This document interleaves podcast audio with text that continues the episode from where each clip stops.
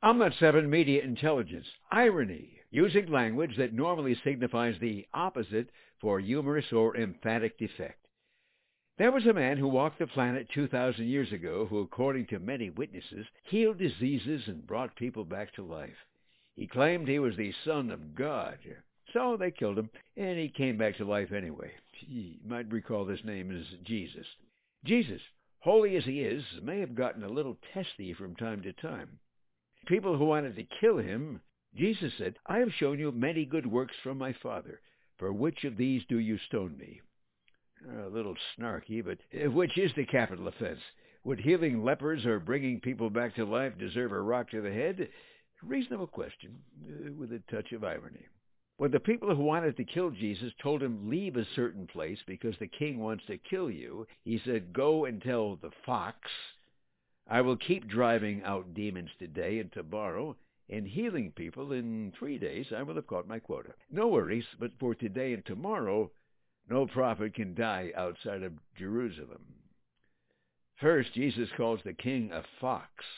Depending on your point of view, a fox is an ambitious animal, shrewd and intelligent, a MAGA news network, or, to the chickens in the hen house, a cunning, hungry chef who can't wait to turn them into a cacciatore. The irony, Jesus thinking fox, likely chef. The point, the king only kills prophets in Jerusalem.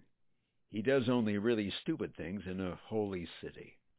To his ultimate assassins, Jesus says, "You travel over land and sea to win a single convert, and when you've succeeded, you make them twice as much a child of hell as you are." Today, a comment like that could get you banned from TikTok.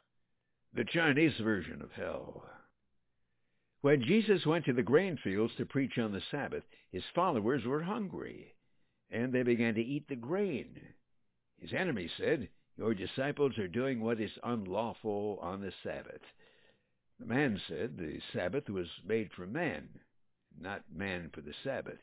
Basically, eating is fine, even on Saturday, pizza night. Irony, to mock and convey contempt. Why would a holy man promote contempt? Against evil? If one is truly holy, how could he not? How could he not? Listen to what the man said. Why don't we listen to what the man said? Cyber and Clipped Eagles, Christian action comedy, the novel, on Amazon, Barnes and Noble, and eBay. God bless. Make it a great day.